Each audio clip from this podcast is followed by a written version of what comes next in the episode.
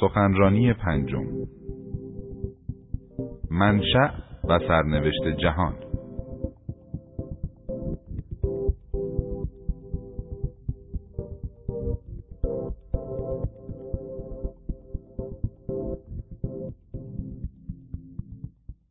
در تمام طول دهه 1970 عمدتا روی سیاه چاله ها کار می کردم.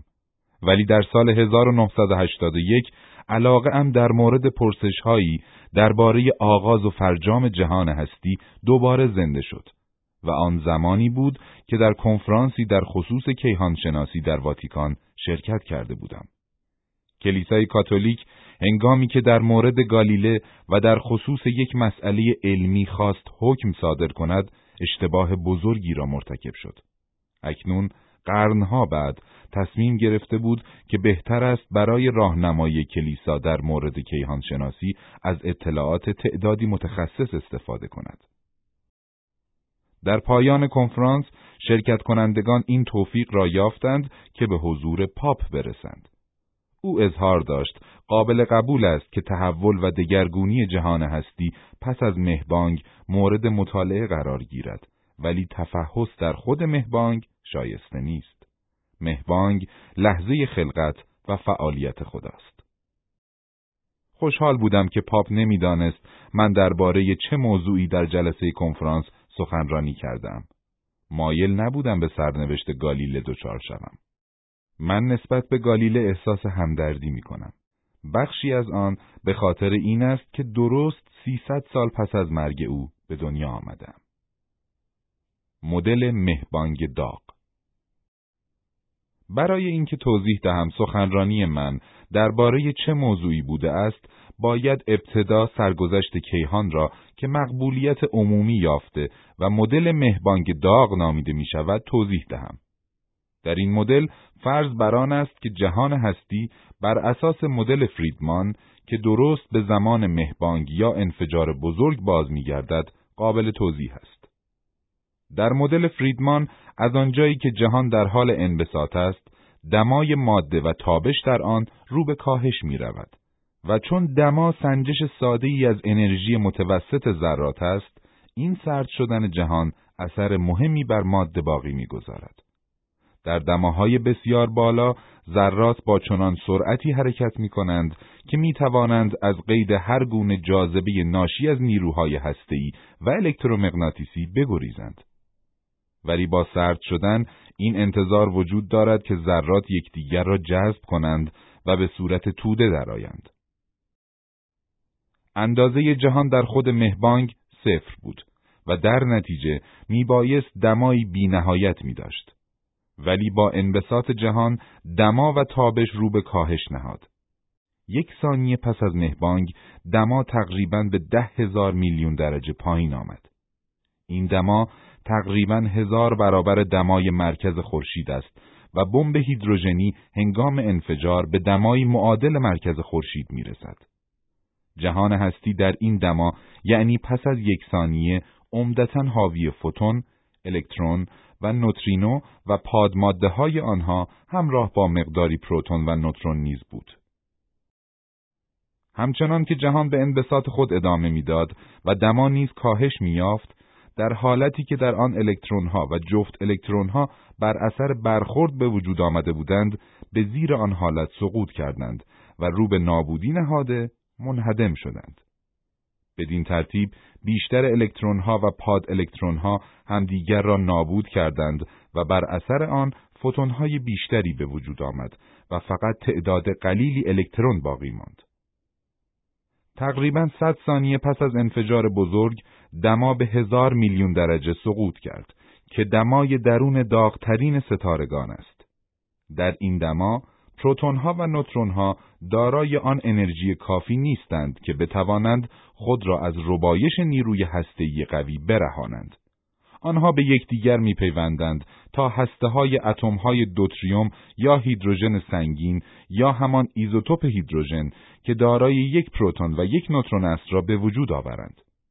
سپس پروتون ها و نوترون های بیشتری به هسته های دوتریوم میپیوندند و هسته های هلیوم را می‌سازند که حاوی دو پروتون و دو نوترون است. چند تایی از عناصر سنگینتر مانند لیتیوم و بریلیوم نیز به وجود می آیند.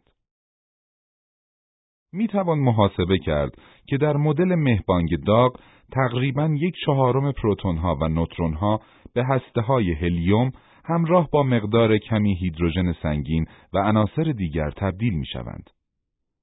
نوترون های باقی مانده متلاشی شده به صورت پروتون در می آیند که هسته های هیدروژن معمولی را می سازند. این پیش ها با آنچه مشاهده می شود به خوبی همخوانی دارند. مدل مهبانگ داغ همچنین پیش بینی می کند که ما می توانیم تابش باقی مانده از مراحل داغ اولیه را مشاهده کنیم. ولی بر اثر انبساط جهان آن دما اکنون به چند درجه بالای صفر مطلق نزول یافته است و آن توضیح دهنده تابش زمینه میکروموج یا همان مایکروویو است که به وسیله پنزیاس و ویلسون در 1965 کشف شد. بدین ترتیب می توانیم کاملا مطمئن باشیم که دارای تصویر درستی حداقل از یک ثانیه پس از مهبانگ هستیم. پس از گذشت چند ساعت از انفجار بزرگ، ایجاد هلیوم و عناصر دیگر متوقف شد و پس از آن تقریبا برای چند میلیون سال بدون آنکه اتفاق زیادی رخ دهد جهان به انبساط خود ادامه داد. سرانجام هنگامی که دما به چند هزار درجه سقوط کرد، الکترون ها و هسته ها دیگر انرژی کافی نداشتند تا بر جاذبه الکترومغناطیس موجود در بین خود غلبه یابند. در نتیجه به یکدیگر پیوستند و اتمها به وجود آمد. جهان هستی به صورت یک کل به انبساط و سرد شدن خود ادامه داد. ولی در قسمت هایی که چگالی کمی بیشتر از حد متوسط بود، به سبب جاذبه گرانشی بیشتر انبساط کندتر صورت گرفت. سرانجام در برخی مناطق این جاذبه موجب توقف انبساط و رنبش یا فرو ریختن مجدد شد. با ادامه رنبش کشش گرانشی مواد در خارج از این مناطق موجب حرکت چرخشی ملایم در این نواحی شد. همچنان که مناطق در حال رنبش کوچکتر می شدند، چرخش آنها سریعتر می شد. درست مانند اسکیت بازان که برای چرخش سریعتر بر روی یخ دستهای خود را جمع می کنند. سرانجام هنگامی که منطقه به قدر کافی کوچک شد، سرعت چرخش به اندازه‌ای رسید که در کشش گرانشی تعادل به وجود آمد. بدین ترتیب کهکشانهای دیسکی شکل چرخان متولد شدند. با گذشت زمان گاز موجود در کهکشانها به صورت ابرهای کوچکی درآمد و تحت تأثیر نیروی گرانشی خود فرو ریخت. با جمع شدن و تراکم دمای گاز افزایش یافت و به حدی گرم شد که واکنش هسته‌ای در آن آغاز گردید. این واکنش موجب شد که هیدروژن بیشتری به هلیوم تبدیل شود و گرمای ساطع شده افزایش یابد و در نتیجه روند تراکم متوقف گردد. آنها برای زمانی طولانی در این حالت باقی ماندند که نمونه آن خورشید ماست که با سوخت هیدروژن هلیوم تولید نموده و انرژی را به صورت گرما و نور ساطع می کند. ستارگان پر جرمتر، داغتر می شوند تا بتوانند کشش گرانشی خود را متعادل کنند.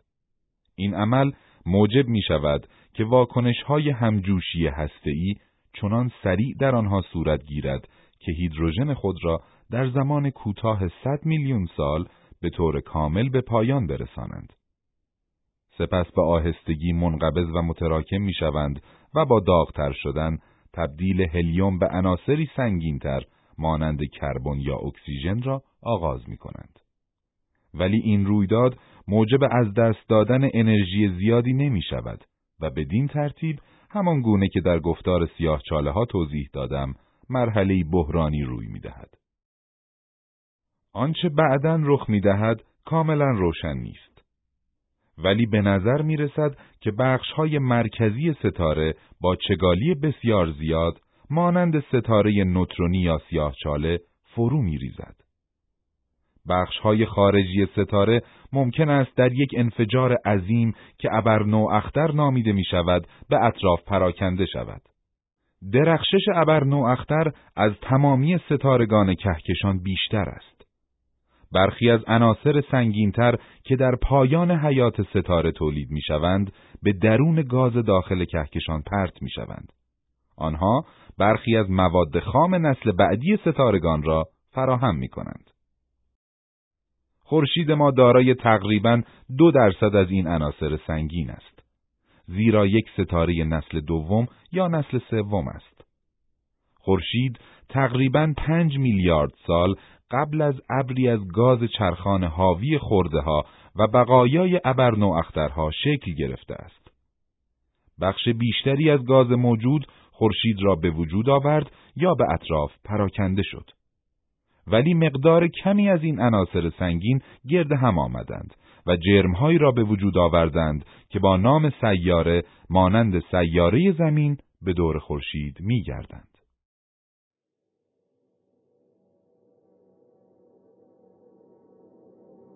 سوالات بدون پاسخ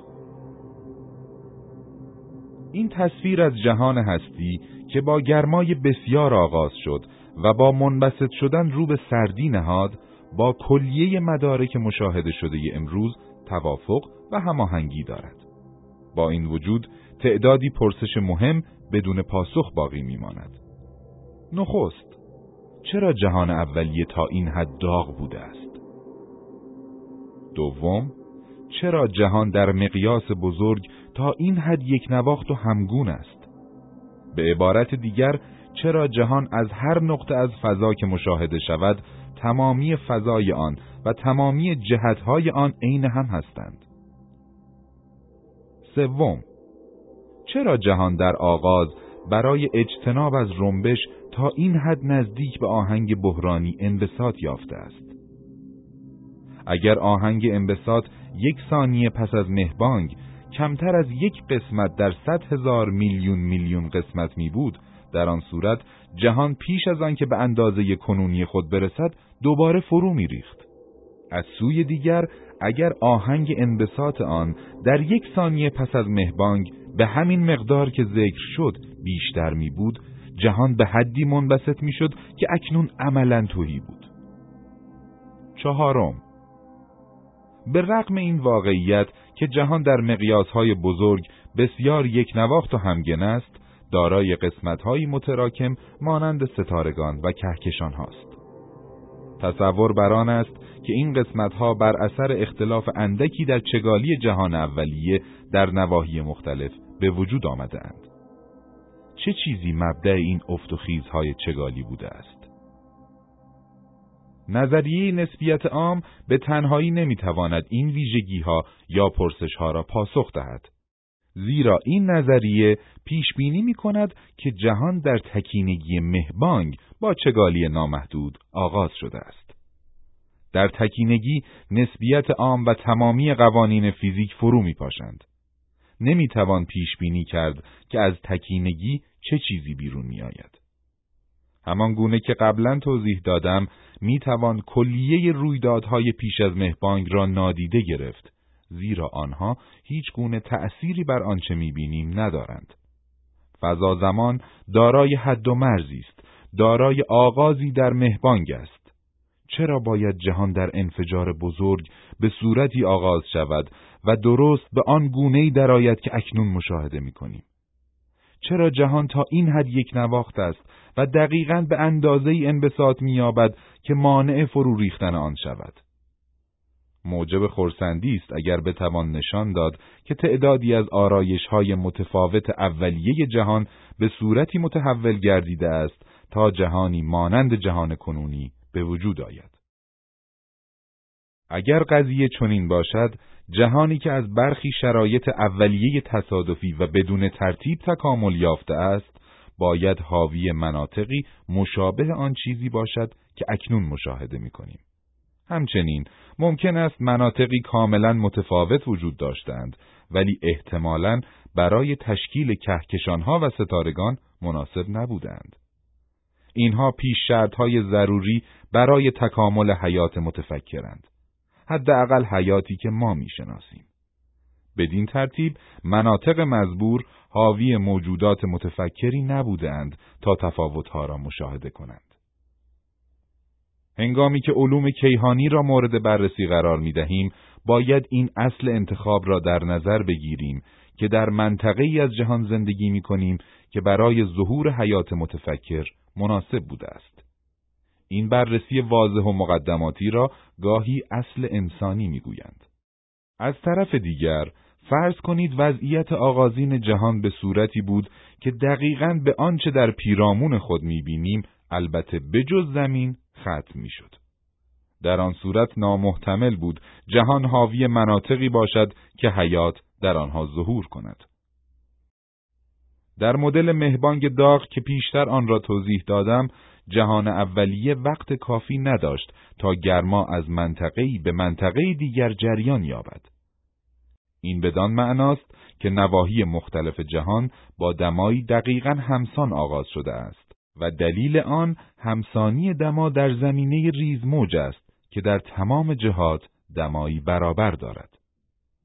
همچنین آهنگ اولیه انبساط باید با دقتی بسیار محاسبه شده باشد تا جهان قبل از رسیدن به وضعیت کنونی دوباره فرو نریزد. بدین ترتیب اگر مدل مهبانگ داغ را در هنگام آغاز زمان مدل درستی تلقی کنیم در آن صورت آهنگ اولیه جهان هستی میبایست به دقت انتخاب شده باشد. توضیح این امر بسیار دشوار است که چرا جهان باید دقیقا بدین گونه آغاز شود مگر آنکه بگوییم خداوند از قبل تصمیم گرفته بود موجوداتی چون ما را خلق کند. مدل تورمی انبساط جهان اولیه با سرعت بسیار بالا. برای اجتناب از اشکالات مربوط به مراحل بسیار آغازین مدل مهبانگ داغ آلنگات از مؤسسه فناوری ماساچوست MIT مدل جدیدی را ارائه داد. در این مدل بسیاری آرایش های متفاوت آغازین همگی به پدیدهی مانند جهان کنونی تبدیل شدند.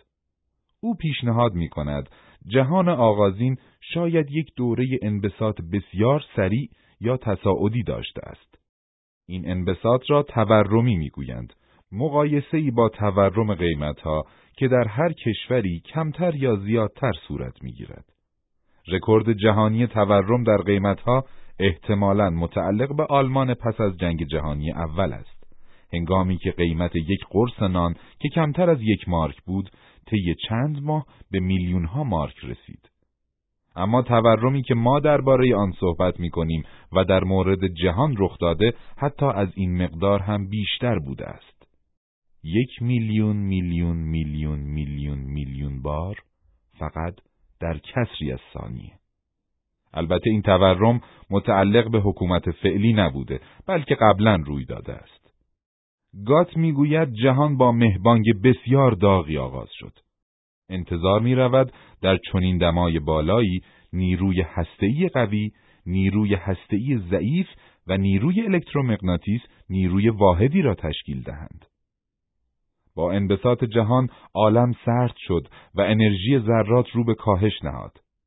سرانجام شرایطی به وجود آمد که به آن گذار فاز می‌گویند و در نتیجه آن تقارن بین نیروها شکست. نیروی هسته‌ای قوی از نیروهای هسته‌ای ضعیف و الکترومغناطیس متفاوت شد. مثال معمولی گذار فاز یا تبدیل فاز یخ زدن آب هنگام سرد شدن است. آب مایع متقارن است یعنی در هر نقطه و در هر جهت همسان است. ولی هنگامی که بلورهای یخ تشکیل می‌شوند مکانهای آنها معین است و در جهات مختلف ردیف می‌شوند. بدین ترتیب قرینه بودن آب شکسته می شود. در مورد آب اگر به دقت عمل کنیم می توانیم آن را فوق سرد کنیم. یعنی می توانیم دمای آن را به زیر نقطه انجماد یعنی زیر صفر درجه سانتیگراد بیاوریم بدون اینکه یخ بزند. گات می‌گوید جهان ممکن است به همین گونه عمل کرده باشد. دما ممکن است زیر مقدار بحرانی آمده باشد بدون آنکه تقارن بین نیروهای آن شکسته شود. اگر چنین اتفاقی روی داده باشد، جهان با انرژی بیشتر از زمانی که تقارن آن شکسته شد در یک حالت ناپایدار قرار گرفته است. این انرژی اضافی ویژه می تواند در یک اثر ضد گرانشی خود را نشان دهد و درست مانند یک ثابت کیهان شناختی عمل کند. اینشتین ثابت کیهان شناختی را در نظریه نسبیت عام ارائه داد و آن زمانی بود که می‌خواست مدل جهان ایستا را مطرح کند. ولی در این مورد جهان در حال انبساط بوده است. بنابراین اثر دافعه این ثابت کیهان شناختی موجب شده است تا جهان به میزان رو به افزایشی در حال گسترش باشد. حتی مناطقی که دارای ذرات بیشتری از حد متوسط بوده با شتابی تورمی نیز در حال گسترش بودند.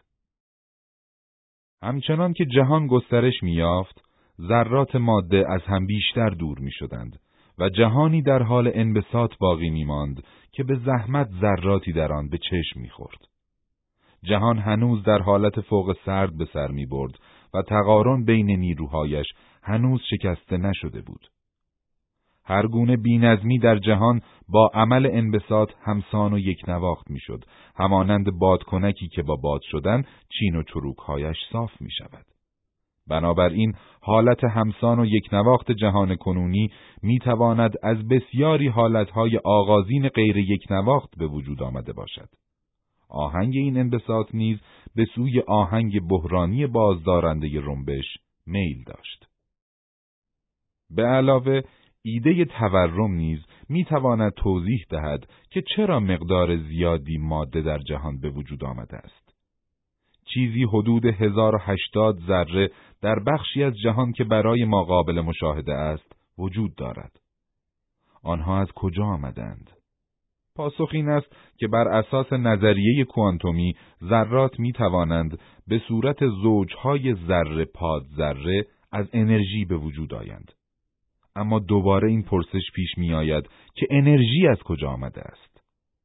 پاسخ داده می شود که مقدار کل انرژی جهان دقیقا صفر است. ماده در جهان از انرژی مثبت ساخته شده است ولی ماده بر اثر گرانش خودش را جذب می کند. دو تکه از ماده که نزدیک هم قرار گرفتهاند نسبت به همان دو تکه ماده که از هم فاصله طولانی دارند دارای انرژی کمتری هستند. این بدان علت است که شما برای جدا نگه داشتن آنها انرژی صرف کرده اید. شما باید با نیروی گرانشی که آنها را به سوی هم می‌کشد مقابله کنید. بدین ترتیب به تعبیری میدان گرانشی دارای انرژی منفی است. در مورد کل جهان می توان نشان داد که این انرژی گرانشی منفی دقیقا انرژی مثبت ماده را خونسا می کند. بنابراین کل انرژی جهان صفر است. دو برابر صفر صفر می شود. بدین ترتیب جهان می تواند انرژی مثبت ماده را دو برابر و انرژی منفی گرانشی را بدون نقض قانون بقای انرژی نیز دو برابر کند. این واقعه در انبساط طبیعی که چگالی انرژی ماده با بزرگتر شدن جهان کاهش می‌یابد رخ نمی‌دهد بلکه در انبساط تورمی صورت می‌گیرد زیرا چگالی انرژی حالت فوق سرد هنگام انبساط جهان ثابت باقی می‌ماند زمانی که اندازه جهان دو برابر می شود، انرژی مثبت ماده و انرژی منفی گرانشی دو برابر می شوند. در نتیجه انرژی کل جهان صفر باقی میماند. در مرحله تورمی اندازه جهان به مقداری بسیار زیاد افزایش یافت. در نتیجه مقدار کل انرژی موجود برای ساختن ذرات بسیار زیاد بود. سرانجام انبساط جهان جهان اکنون به صورت تورمی در حال انبساط نیست. بنابراین میبایست در گذشته سازوکاری وجود می داشت که اثر بسیار عظیم ثابت کیهان شناختی را حذف می کرد. این مکانیزم آهنگ انبساط را با کمک گرانش از حالت شتابدار به حالت انبساط کند آنگونه که اکنون وجود دارد تغییر داد. با انبساط جهان و سرد شدن آن انتظار می رفت که سرانجام تقارن بین نیروها شکسته شود همان گونه که آب فوق سرد سرانجام یخ می‌زند. سپس انرژی اضافه تقارن که شکسته نشده بود آزاد شد و موجب دوباره گرم شدن جهان گردید و پس از آن جهان مانند مدل مهبانگ داغ به انبساط و سرد شدن خود ادامه داد. با این وجود اکنون توضیحی وجود دارد که چرا جهان درست در حد آهنگ بحرانی انبساط یافته و چرا نواحی مختلف آن دارای دمای یکسانی است. در مدل پیشنهادی گات گزار شکسته شدن تقارن امری ناگهانی فرض شده بود مانند ظهور ناگهانی کریستال ها در آب بسیار سرد. ایده مزبور بدین صورت بود که های فاز جدید شکسته شدن تقارن در فاز گذشته شکل گرفته بود. همانند های بخار در پیرامون آب جوشان. تصور بر این بود که های منبسط شده با هم برخورد می کردند تا تمامی جهان وارد فاز جدید شود. مشکلی که پیش می آید آنگونه که من و چند تن دیگر خاطر نشان کردیم این است که جهان با چنان سرعتی منبسط شد که ها سریعتر از آنکه به هم ملحق شوند از یکدیگر دور شدند. جهان در حالتی بسیار نایک نواخت باقی ماند. در حالی که در برخی نواحی آن بین نیروهای مختلف تقارنی وجود داشت. چنین مدلی از جهان با آنچه ما می‌بینیم مطابقت ندارد. در اکتبر 1981 برای شرکت در کنفرانسی درباره گرانش کوانتومی به مسکو سفر کردم. پس از کنفرانس در خصوص مدل تورمی و مسائل آن در مؤسسه اخترشناسی استرنبرگ کنفرانسی دادم. در بین شرکت کنندگان جوانی روسی به نام آندری لیند بود. او گفت اگر ها بسیار بزرگ باشند مشکل هایی که به هم ملحق نشده اند وجود نخواهد داشت. در این حالت منطقه ما در جهان می توانست درون حبابی منفرد قرار گیرد. برای اینکه این عمل واقع شود، تغییر از تقارن به تقارن شکسته شده باید به آرامی شکسته شدن درون حباب صورت گیرد و بر اساس نظریه های وحدت بزرگ این امر کاملا امکان پذیر است. ایده لیند ایده بسیار خوبی بود. ولی من خاطر نشان کردم که حبابهای او در زمان مزبور از خود جهان بزرگتر خواهند شد. من نشان دادم که به جای اینکه تقارن در داخل حبابها شکسته شود، همزمان در همه جا شکسته خواهد شد و این به جهانی ناهمگن مانند آنچه اکنون می‌بینیم ختم می شود و مدل شکسته شدن آهسته تقارن کوشش خوبی بود برای توضیح آنکه جهان چرا بدین گونه است. با وجود این من و چند تن دیگر نشان دادیم که در آن صورت دگرگونی ها در زمینه تابش ریزموج کیهانی بسیار بیشتر از آن خواهد بود که اکنون می‌بینیم. همچنین کارهای بعدی این تردید را به وجود آورد که آیا در جهان اولیه گذار فاز به درستی صورت گرفته است؟ مدل بهتر موسوم به مدل تورمی آشوبگون در سال 1983 به وسیله لیند معرفی شد. این مدل به گذارهای فاز وابسته نبود و مقدار درست دگرگونی های زمینه ریزموج را ارائه می‌داد. مدل تورمی نشان می‌داد که آهنگ کنونی جهان می تواند از تعداد بسیاری پیکربندی های اولیه برخواسته باشد. ولی این بدان معنا نیست که هر پیکربندی اولیه‌ای به جهانی همانند جهان کنونی ختم شده باشد. بنابراین حتی مدل تورمی به ما نمی‌گوید که چرا پیکربندی اولیه به ای بوده است که جهان کنونی از آن به وجود آمده است. آیا برای توضیح به اصل انسانی روی آوریم؟ آیا با توسل به آن نتیجه خواهیم گرفت؟ به نظر می رسد که ناامید کننده است و خط بطلانی است بر امید به درک زیربنا و شالوده جهان هستی. گرانش کوانتومی و اتحاد نظریه عام نیوتن با مکانیک کوانتومی. برای آنکه بتوانیم حدس بزنیم جهان هستی چگونه آغاز شده است نیاز به قانونهایی داریم که در هنگام آغاز زمان به کار آیند. اگر نظریه کلاسیک نسبیت عام درست بوده باشد قضیه تکینگی بدین صورت بوده است که زمان از نقطه‌ای با چگالی و انحنای نامحدود آغاز شده است. در چنین نقطه‌ای تمامی قوانین علم فرو میپاشند. می‌توان فرض کرد که در تکینگی ها قوانین جدید وارد عمل شدند ولی فرمول کردن این قانون ها در شرایط بد تکینگی ها بسیار مشکل است و از طریق مشاهدات نمی‌توانیم به چگونگی آن قوانین پی ببریم. در قضیه تکینگی میدان گرانشی چنان نیرومند می شود که آثار گرانشی کوانتومی اهمیت می آبد. در آن هنگام نظریه کلاسیک برای توضیح جهان هستی دیگر کارآمد نیست.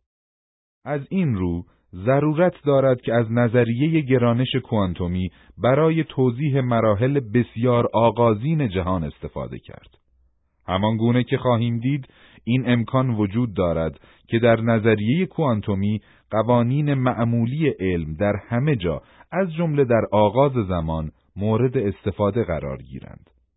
ضرورتی ندارد که برای تکینگی ها قوانین جدیدی فرض شود زیرا در نظریه کوانتومی وجود هیچ نوع تکینگی ضروری نیست. ما تا کنون نظریه کامل و فراگیری نداریم که مکانیک کوانتومی و گرانش را در بر گیرد. ولی کاملا اطمینان داریم که صورتهایی از این نظریه واحد وجود دارد. یکی از آنها به کار گرفتن طرح فاینمن است که نظریه کوانتومی را بر اساس حاصل جمع تاریخچه ها فرمول بندی کرده است. در این روی کرد ذره‌ای که از نقطه آ به نقطه ب می رود برخلاف فیزیک کلاسیک فقط دارای یک تاریخچه یا مسیر نیست. در عوض ذره برای رسیدن به ب می تواند هر مسیر ممکن را در فضا زمان طی کند. با هر یک از این مسیرها دو عدد وابسته وجود دارد. یکی نشان دهنده اندازه موج و دیگری نشان دهنده محل و موقعیت در سیکل یعنی فاز آن. این امکان که ذره از نقطه خاصی میگذرد از حاصل جمع امواج تمامی مسیرهای ممکن که از آن نقطه میگذرند به دست میآید. ولی هنگامی که عملا کوشش می‌کنیم این حاصل جمع را به دست آوریم با مشکلات تکنیکی یا فنی جدی روبرو می‌شویم. تنها راه حل موضوع انجام این دستورالعمل ویژه است. حاصل جمع امواج مربوط به مسیرهای ذره در زمان حقیقی که من و شما تجربه می کنیم واقع نمی شود بلکه در زمان مهم روی می دهد. زمان مهم ممکن است مشابه داستانهای علمی تخیلی به نظر آید ولی در واقع یک مفهوم ریاضی کاملا تعریف شده است. برای اجتناب از مشکلات تکنیکی یا فنی حاصل جمع تاریخچه های فاینمن باید از زمان مهم استفاده کرد. این عمل اثر جالب توجهی بر روی فضا زمان باقی می‌گذارد. تفاوت بین زمان و فضا به طور کامل از بین می رود. فضا زمانی که رویدادها دارای مقادیر مهمی از مختصات زمان است، فضا زمان اقلیدوسی نامیده می شود، زیرا دارای سنجهی همیشه مثبت است. در فضا زمان اقلیدوسی تفاوتی بین جهت زمان و جهتهای فضا وجود ندارد. از سوی دیگر در فضا زمان حقیقی که در آن رویدادها با مقادیر حقیقی مختصات زمان مشخص شده اند به سهولت می‌توان تفاوت را بیان کرد. جهت زمان در مخروط نور و جهتهای فضا خارج از مخروط نور قرار می‌گیرند. می‌توان کاربرد زمان مهم را وسیله یا راهکاری ریاضی به حساب آورد که جوابهای مربوط به فضا زمان را محاسبه می کند. ولی ممکن است قضیه بیش از اینها باشد. احتمال دارد که فضا زمان اقلیدوسی مفهومی بنیادی باشد و آنچه فضا زمان حقیقی میپنداریم ساخته و پرداخته تصورات ما باشد. هنگامی که ما حسل جمع تاریخچه های فاینمن را در مورد جهان به کار می‌بریم تاریخچه یک ذره به صورت یک فضا زمان کاملا خمیده خواهد بود که نشان دهنده تاریخچه تمام جهان هستی است. به سبب دلایل تکنیکی که پیشتر ذکر شد، این فضا زمان منحنی میبایست اقلیدوسی باشد. بدان معنا که زمان موهوم است و نمی‌توان آن را از جهتهای موجود در فضا تمیز داد. برای محاسبه احتمال یافتن یک فضا زمان حقیقی با ویژگی معین باید امواج وابسته با تمامی تاریخچه در زمان موهومی که دارای آن ویژگی است جمع شود. سپس می توان تاریخچه احتمالی جهان را در زمان حقیقی تعیین کرد. شرایط فاقد مرز شاید جهان مرزی در فضا زمان ندارد. در نظریه کلاسیک گرانش که بر اساس زمان حقیقی است، جهان هستی فقط به دو صورت می‌تواند رفتار کند. یا جهان برای زمانی نامتناهی وجود داشته و یا دارای آغازی در یک تکینگی در زمانی در گذشته بوده است. در واقع قضایای تکینگی نشان می‌دهد امکان دوم به وقوع پیوسته است. از سوی دیگر در نظریه کوانتومی گرانش امکان سومی مطرح می شود. از آنجا که هنگام به کارگیری فضا زمان اقلیدوسی که جهت زمان در همان راستای جهتهای فضاست برای فضا زمان این امکان وجود دارد که در مساحت محدود ولی فاقد تکینگی هایی باشد که کرانه و مرز تشکیل دهند. فضا زمان مشابه سطح زمین است جز آنکه دارای دو بعد اضافی است. سطح زمین از جهت مساحت محدود است ولی فاقد مرز و لبه است. اگر در سفری دریایی به سوی مغرب سفر کنید از لبه زمین سقوط نمی کنید یا به درون یک تکینگی وارد نمی شوید. من این را می دانم زیرا به دور زمین سفر کردم. اگر فضا زمان اقلیدوسی به زمانی موهوم که در یک تکینگی آغاز شده است بازگردد با همان اشکالی روبرو خواهیم شد که در نظریه کلاسیک در تعیین وضعیت آغازین جهان برمیخوریم. خداوند احتمالاً می‌داند که جهان چگونه آغاز شده است ولی ما نمی توانیم دلیل خاصی مبنی بر اینکه جهان بدین صورت یا صورت دیگر آغاز شده است را ارائه کنیم. از طرف دیگر نظریه کوانتومی گرانش امکان جدیدی را در اختیار می‌گذارد. در این حالت مرزی برای فضا زمان وجود ندارد. بدین ترتیب نیازی به مشخص کردن مرزی در جهان وجود ندارد. دیگر تکینگی نیست که در آن قوانین علم فرو پاشد و نیز قانون جدیدی وجود ندارد که برای فضا زمان مرزی به وجود آورد. می‌توان گفت وضعیت مرزی جهان همان بدون مرزی است.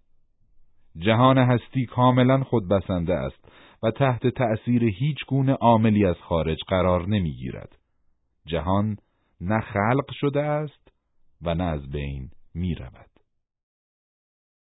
در کنفرانس واتیکان بود که من برای نخستین بار این ایده را مطرح کردم که ممکن است زمان و فضا با هم سطحی را تشکیل دهند که اندازه آن محدود بوده ولی مرز یا کرانه ای نداشته باشد.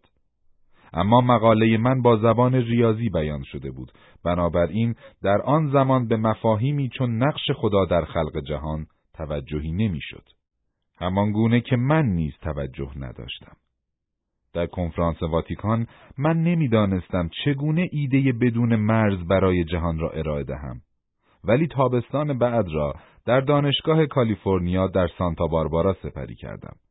در آنجا با دوست و همکارم جیم هارتل درباره این موضوع که اگر فضا زمان بدون مرزی بود جهان چه شرایطی می داشت کار می کردیم. من باید تأکید کنم که این ایده که فضا و زمان در عین بدون مرز بودن محدود است فقط یک طرح پیشنهادی است. ایده مزبور از برخی از اصول علمی دیگر استنتاج نشده است. همانند هر نظریه علمی دیگر ممکن است در آغاز به دلایل زیبایی شناختی یا متافیزیکی ارائه شده باشد. ولی آزمون حقیقی آن هنگامی است که بتواند پیش هایی به عمل آورد که همخوان با مشاهدات باشد. دستیابی به این عمل در حالت گرانش کوانتومی به دو دلیل امری دشوار است.